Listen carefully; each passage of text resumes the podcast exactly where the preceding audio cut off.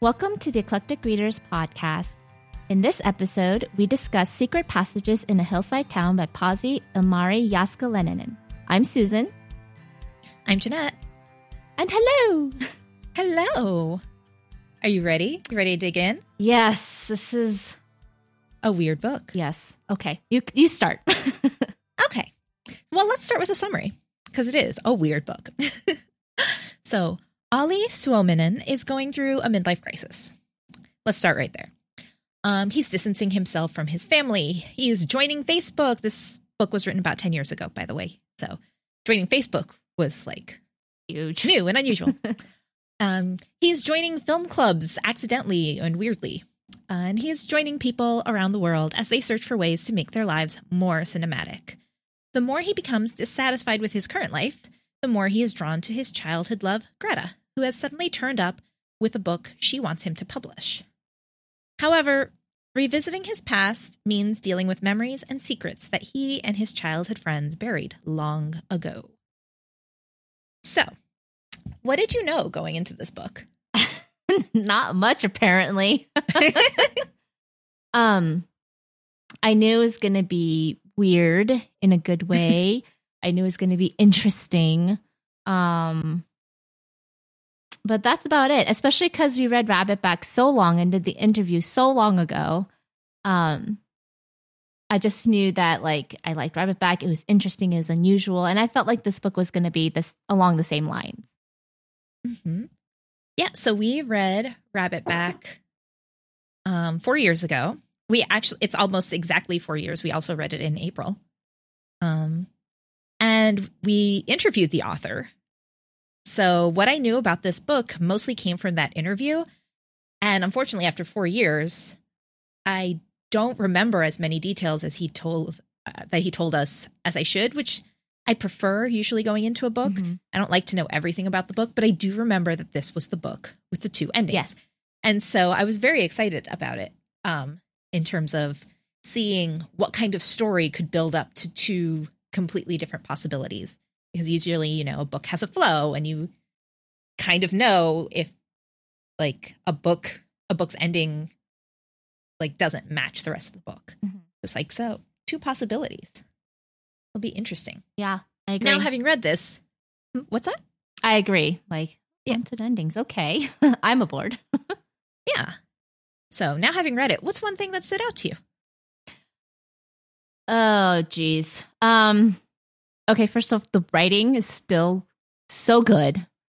Yes. Um, him writing and the translator he uses, great. It was so good. I did enjoy like reading it, even though the flow was a little off for me and some things just didn't jive with me. Like the writing was still consistently good. Um, and there was a lot going out in this on in this book. That is that is one thing that stood out to me. It's just I don't like I think I feel like I'm still wrapping my head around this book, even though I finished reading it like a couple weeks ago. and I'm like, I actually finished reading it this week, so it's very fresh. yeah. Um, I will say that one thing that stood out to me and like continues to stand out to me. So I might jump around in my, you know, discussion points here. Sorry. Um, but like I didn't. Ollie is our main character. The whole book follows Ollie. I don't really like Ollie, Yeah. And he's a very like. I mean, I know it's kind of like a midlife crisis book, but it's to me he was kind of an odd choice in this world of uh to be a protagonist.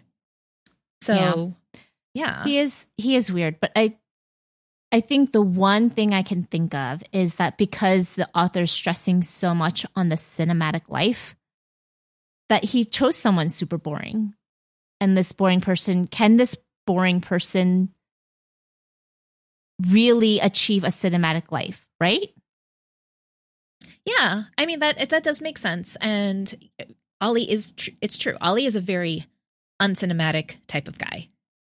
You know, he's Mhm. chosen an uncinematic type of job. He, like sits in his office and apparently lets other people make choices for him because he doesn't even seem very active in his he's office. He's a publisher right like that's your job Yeah, is to make he's like- choices yeah, but he's also like the boss, so maybe he has people to make choices for I him. guess. I don't know. he's I don't know. but yeah, and like you know, he's got his wife and his kid, and he doesn't seem very engaged with them. So yeah, he is not the most cinematic type of guy. I think that you you've got a point there. Yeah, I think I think the author may have done it on purpose because then that makes it a little more bearable. like if he didn't mean to, then it's like, well, dude, you gotta like work on your protagonist here, like to make them more interesting. Um, I mean, he did have a lot of flaws. Like he was not very likable. Um, like he was so so disengaged with his son that was really not attractive at all. You know? Yeah. It, it was sad. Like he didn't even realize his son has so spoiler alert, his son gets kidnapped. So does his wife. Um he doesn't realize that that's happening But the, until his wife disappears. Well, and the thing is, it's like, why didn't his wife say anything in all this? like, Well, if you think about it, if you get, if your child has been kidnapped and you get like a, a letter saying don't tell anybody. oh, that's right. Yeah, you can't tell anybody. yeah, don't tell anybody or like, you know, I'll hurt your kid. Like I will do anything to like keep my Sure. kid safe. But I mean, like hints. But he didn't nudges, notice. I would also notice if my kid stopped showing up in my house. Right. and then she could have been like, you know, like give him a sign or something like, oh, something bad, or you know what I mean? Just ah. Yeah. yeah. I, I- I don't know. I think part of his like unappealing character is to kind of ground the book a little bit in reality as well, Mhm. because so many strange and magical things are supposed to be happening in this book. I do think it helps ground it in reality, but I, I, there's to me one of the saddest parts of the book is when his wife writes him a letter saying, "I don't think you noticed when our son was kidnapped two weeks ago," and I'm like, "Oh, like you're just saying that matter of factly, like that's okay." yeah, that was sad. it's sad. But um, you made reference to um the cinematic way this book is supposed to play out, and there's two books within our book, both of them written by Greta Kara, um, who is chi- can say that who is Ollie's childhood sweetheart. Um, so her first book, A Guide to the Cinematic Life, is the book that's taking the world by storm. Everybody's into this book. Everybody's trying to now live their life cinematically according to like old glamorous movies. And then her new book, the one that she's writing and trying to get Ollie to publish, is The Magical City Guide.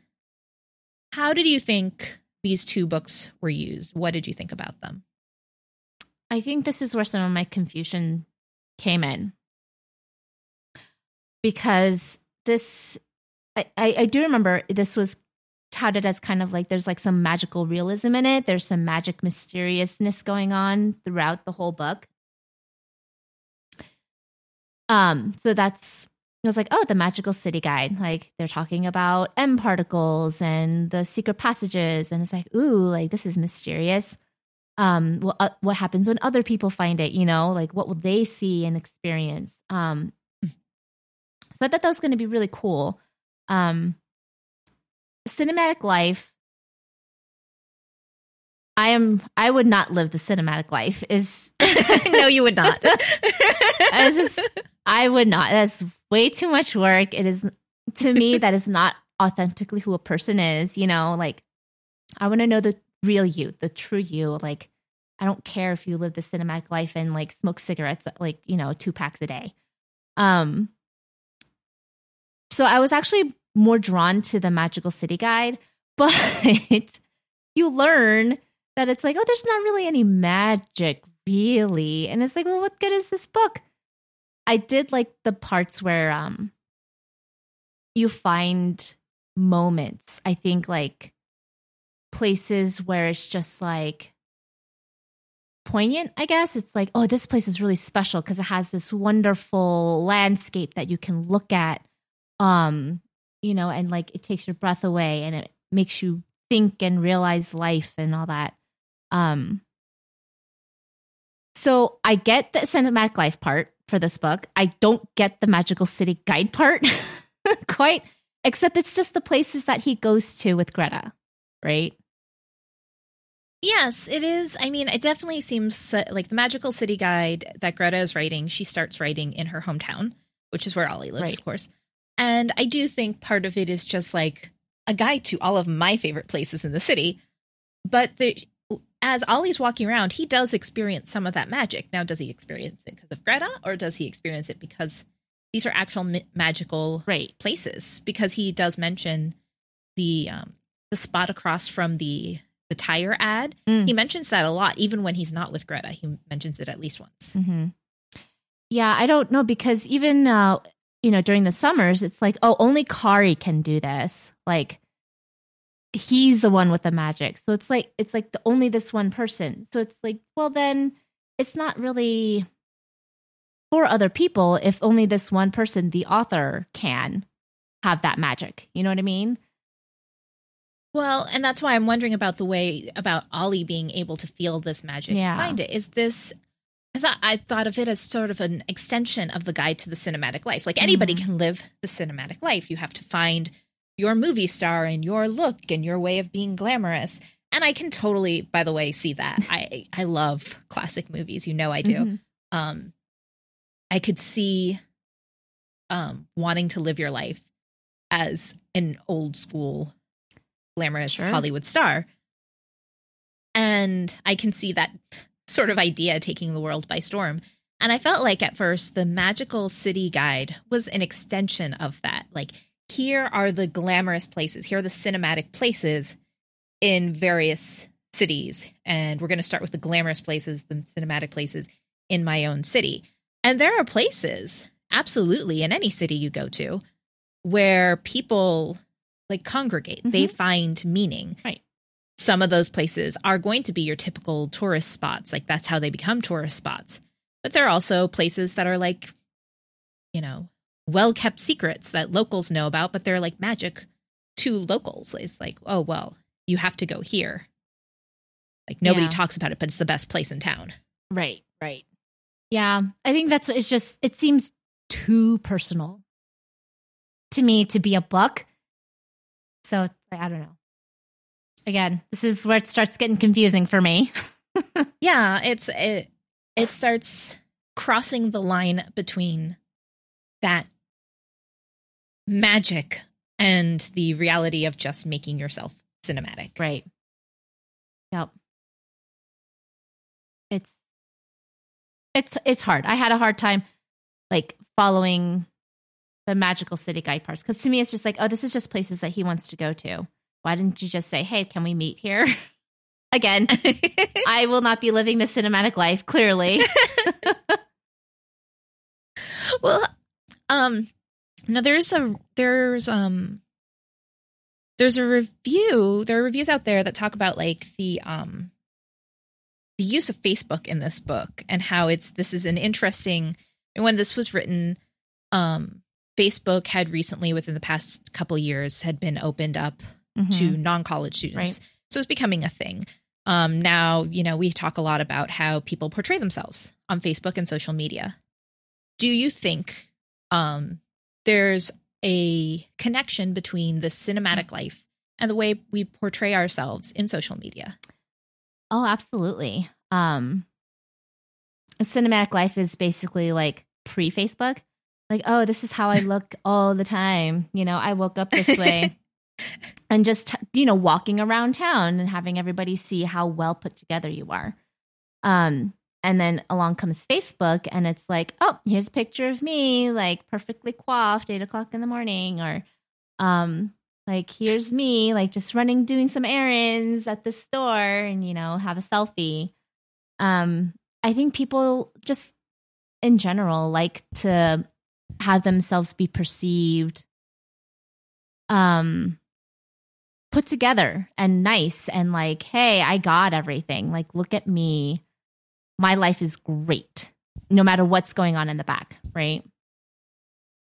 Yeah, um, i would agree with that. I don't think this like i don't think our if we want to use the word cinematic because that's what they use in the book Mhm. over and over again i don't think the cinematic nature of the way we portray ourselves on social media is just limited to social media. I think that's how i think that's how humans are we kind of want to look like we're with it yeah um we want to look like yeah totally got up like this i mean Right. Like, oh, I, I have mean, you can see me. I really did wake up late. I have five kids and look at me. I'm all like done up and I'm like okay.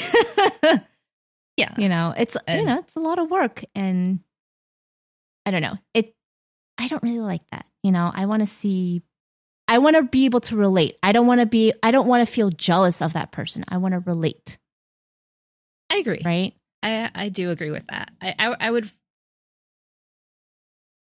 but at the same time, I'm not gonna lie. I, like, yeah, I will take a picture of my kid three times so that I don't get the like basket of laundry in the background because you don't need to know that that's been sitting there for over a day. Right. Like, I just didn't have time yesterday. I'm sorry. Um, like, uh, but I, you know, I totally do that. hmm Um, and I think, you know, I think we all do that. It's Yeah. like when, you know, somebody walks up to you and is like, How are you doing? And you're like, Oh, oh, I'm great. I'm fine. Even though you're like, Oh my gosh, I'm going insane. hmm I've been locked in the same house with my children Right. for days.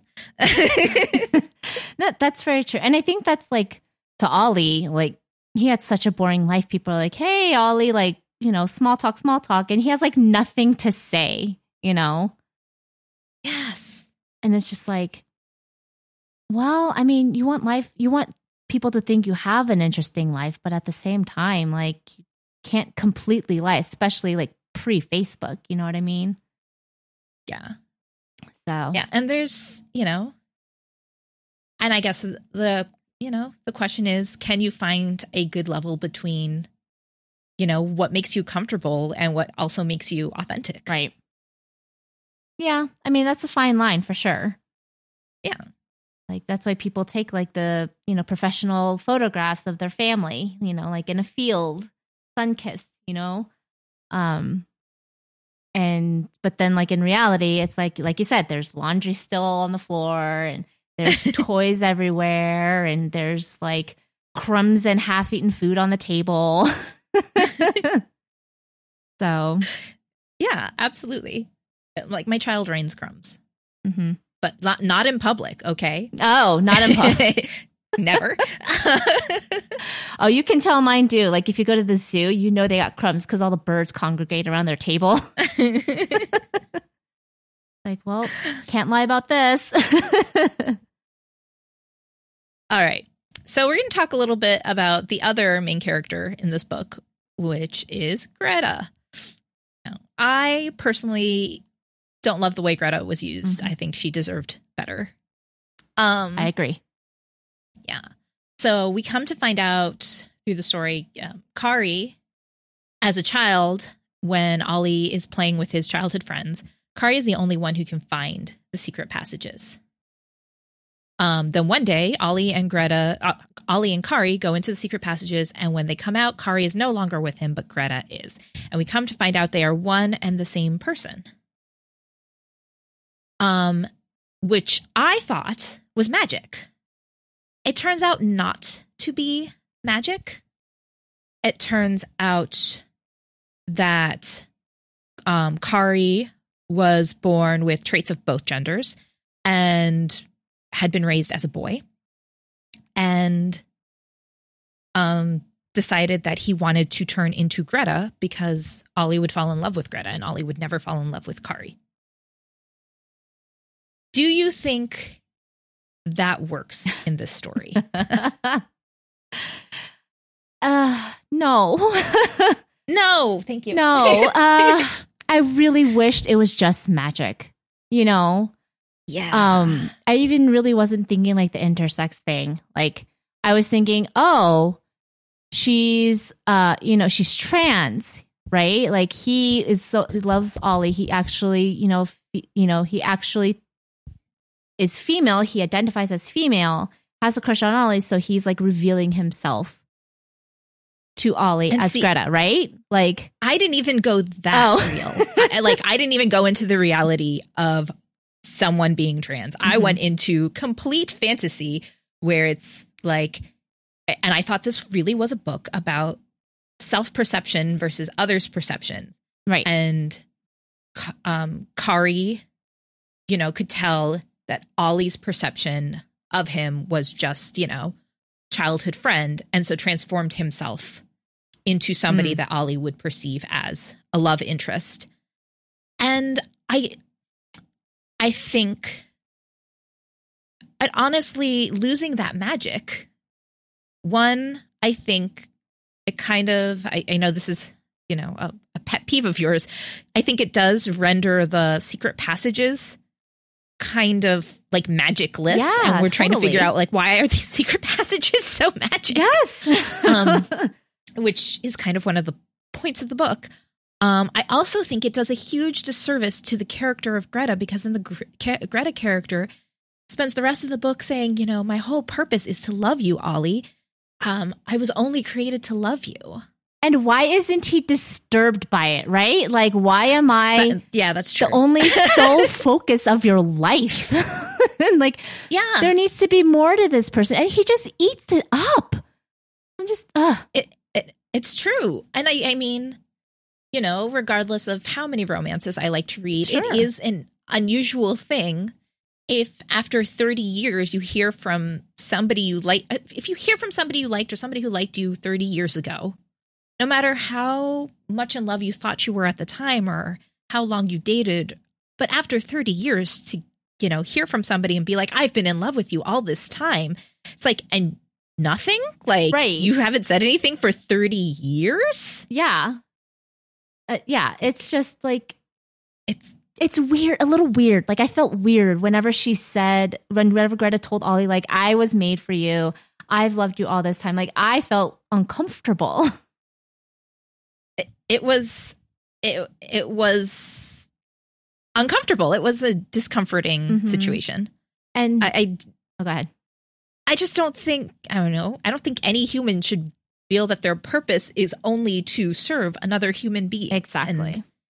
It was just i didn't think it was a fair thing to do to that character No, and like she actually went through like this harrowing ordeal, right? Like I felt like this that her her experience should have been the book, right? Like you could have pulled that story out and uh, and went into more detail about her time in India, her time in Brazil, you know, like it was I mean it would Right. have been a very intense and difficult book, but it would have like really like shown the struggle she went through, you know? right because she lives she lives a very full 10 20 years Mhm. before she starts writing books Right. like she has a lot of different experiences around the world Mhm. which are all packed into maybe 20 pages Yeah. maybe Yep. it it it, it see it did it didn't serve the character and i felt like it really didn't serve the story Right. because it takes having so much reality takes away from what should have been this magic cinematic theme hmm that i think we were supposed to get Right. Yeah, it's not glamorous like the cinematic life No. is, right? It's very raw, right? right and of course you know that's part of the point life is raw Mhm. life is not glamorous Right. but this whole this whole adventure that Greta and the Blumroses, the the the childhood friends, like the whole adventure that they've set Ollie up on is to create a cinematic experience. Mhm. They have taken his his family so he can live the cinematic life with Greta and they won't and he won't get them back until he has concluded the script that they have set up for him then by by putting all of this very heavy heavy matter into the story like you're you're not doing justice to the other themes Yeah. and you're not doing justice at all to your you know your heroine here Yeah, totally. Um, it's just there's so much going on, and then this part kind of brings it down. I mean, which is why like I'm always thinking about it, but I'm always feeling confused. You know, it's like, oh, it's this magical realism with the secret passages, and all of a sudden, like there's kidnapping, there's um this woman who has clearly struggled for decades uh, with Right. who she is, and it's I get the dichotomy of like cinematic life versus real life, but I feel like this kind of didn't weave through each other very well. Right. Right. Okay. Yeah, they don't no, they don't fit they don't seem to fit together hmm now. Um the book has two different endings. Yeah. Uh, that is the one thing that I remember really, really well. Um, and it's because if you know anybody has listened to our discussion of the Rabbit Back Literature Society, you'll remember that the author has um, this concept called a book plague in that book, which is where the book starts, I believe. And in that, in the book plague, texts, well-known texts, would mysteriously change. So you could be reading um, Alice in Wonderland, and you a book that you know most people know pretty well, and it could suddenly go completely different, and Alice doesn't go down the rabbit hole at all. so, um, people would end up with different versions of the same book, and um, this book was written with two different endings, and the Finnish publisher published it with um, different endings in different um, books. So I could pick up a book and get ending A, and you could pick up the book and get ending B, which I think is really cool. It reminds me of the story of when Clue came out in the movie theaters. Yes. And, um, you know, like uh, people apparently would go to movie theaters and get different endings. Mhm. Um, but when the book was pu- uh, translated and published in English, the publisher, like they could, I guess they couldn't talk the publisher into doing the same thing. So the book ha- it has both endings, which I love. Actually, I do love that it has both endings. But I don't love both endings. Which one do you prefer? I'm gonna I'm gonna be honest here. I totally skimmed the second ending. because it's just like everybody's just dying. Like sh- everybody gets shot. I'm like, what is happening? Um so in ending one, Ollie follows the script to the end. Um, and Greta eventually passes away. mhm. but Kari lives. And Kari goes off to live in the secret passages with Anne and eventually discover who he wants to become next. Um, because his time as Greta is over and he does not want to go back to becoming Kari. Um, in the second, in the second ending, Ollie flips the script and tries to live his cine- beautiful cinematic life with Greta, and Anne comes through and shoots everybody. so ah. I say that not to spoil the book for people, but just so when people know what we're talking about endings, they know which ending we're referring Yeah. to as ending one and ending Yeah, two. ending two was just I just skimmed through it. I'm like, everybody's just getting shot. Like, what is happening? The first one, okay, this is again, secret passages. I feel like there was supposed to be so much meaning behind them to the end, and I just cannot get it because I feel like all the magical realism died when Greta reveals like her whole story. You know? yes, yes. And so it's like you're going back to the secret. Like, why? Like, clearly the secret passages then only has meaning to Greta. Like, it must be Interesting. only in her reality or in her mind. Or Kari at this point at the end, or whomever. Um, so it's like, I like that he's like, yeah, I'm kind of done with Greta and Kari. I'm going to see who else I'm going to be. Like, that's great. Like, you know, find your way, find your path. But like, that's why I like the first ending more than the second. But I still have some issues with the first ending, especially when it comes to the secret passages. I think that's what frustrates me the most. Yeah, I um I would agree with you. I think that the first ending following the script, I think from what we know of Ollie, what we talked about of Ollie, I think that serves Ollie's character more. That's the kind of person Ollie's Ollie's character is. He follows the script. He won't flip the script um on a dime and especially not I think it's especially not to the detriment of Greta which I think is what happens, even though he's doing it for Greta to save Greta from dying. It means that he has to confront Kari and accept that, you know, Greta is Kari's creation. And I don't think he's ready for that. I don't think he has that that in him. He wants to believe that his cinematic life is real. Mm, yeah. And I um I just don't think that it makes any sort of sense with the rest of the book and what we know. Although it's you know, it might seem perfectly in line that he would not think of the consequences of, you know, choosing a life with Greta versus saving his family.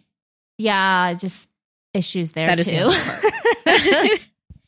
that is the only part um, that seemed like to follow, I guess, in that second ending. Mhm. Yeah. So, why were the secret passages included in this book? I don't know. I don't I don't know. I mean, talking about it with our IRL members and talking about it a little bit just before and talking about it now, like I still have no clue. I think the only thing that I gleaned was that the secret passages mean something to Kari. Like this is a thing for Kari. This is how he escaped reality. This is how he coped, you know?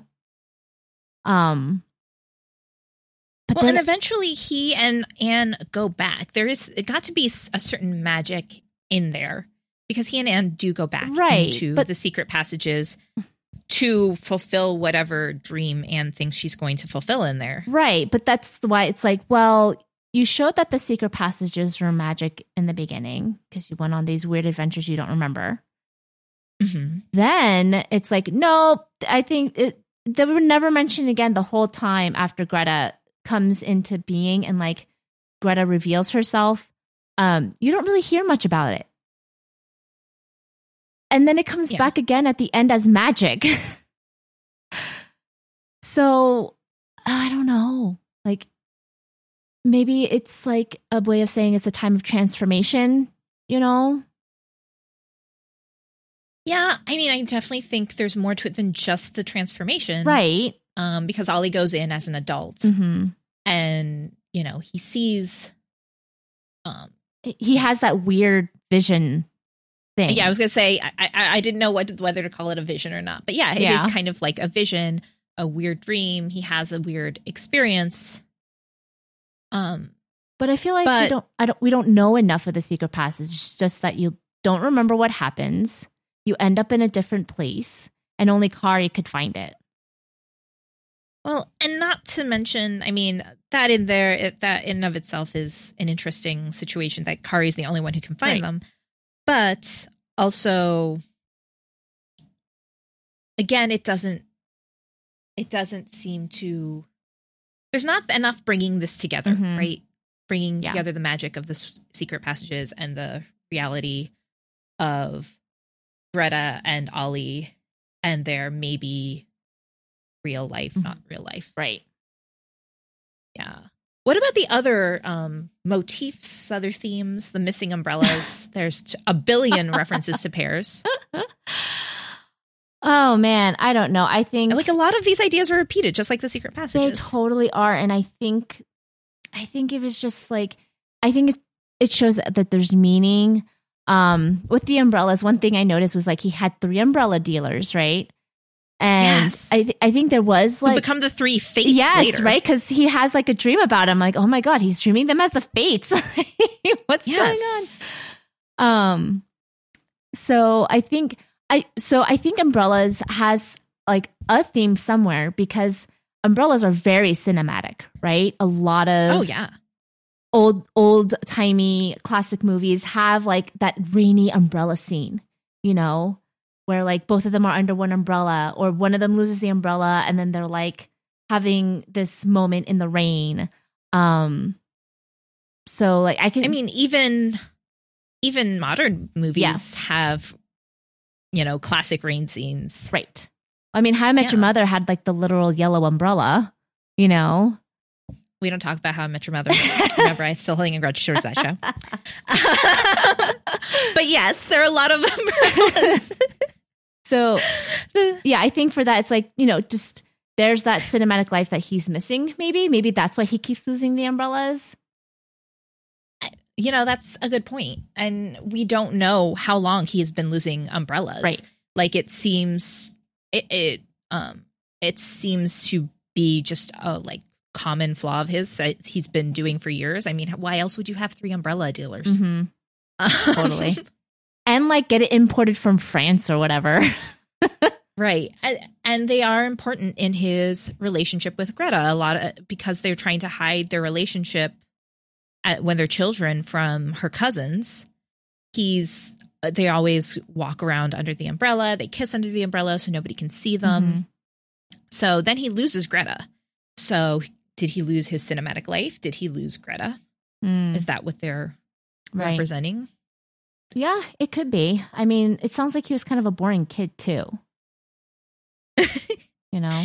Yeah, I, I would agree with that. He definitely doesn't um, seem to have a lot of friends. Mhm. He doesn't seem really invested in like their their weird schemes and things like that. He's more interested in just kind of lying around thinking about girls. Yeah.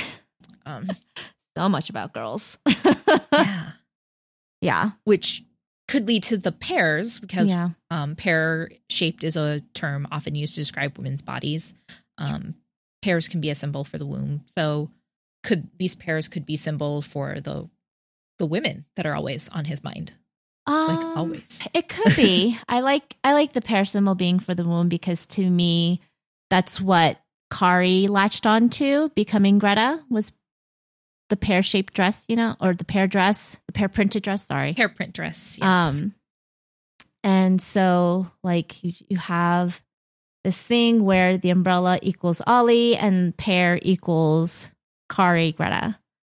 You know. yeah. At at the same time, um, you know, there's also this discussion about um at one point Ollie is talking about eating pears Ah. and his son tells him yeah. don't eat the pears the pears are poison Right. out of like nowhere which you know is not so subtle you know foreshadowing no there kidding. um so i think there you know i don't i think there's also more to the pear it's not just about women but it's also about you know Caution. yeah the forbidden fruit Mhm. type of idea Right. Yep. Agree. Yeah. And even in the final scene, um, when the fir- the when Ollie finally confronts, well, Kari finally confronts Ollie. Um, the last thing Ollie does before he sits down to his computer and reads Kari's Facebook message is, um, he eats a pear, Mhm. Yep. which would have been a really subtle thing had it not been you Preceded had by not the all these pears been dropped on us before. right. It's like, oh, Yeah. you bit into the fruit. I get it. Yeah. yeah. No, you had to get it. yeah. We were told to get it. All right. So, to wrap up, did you like the book? you know, this was a three, but I think I would have, it, it would have been a 2.5, but Goodreads doesn't do halves. So I bumped it up to three because I did like the writing. Like I could really see the characters in my mind.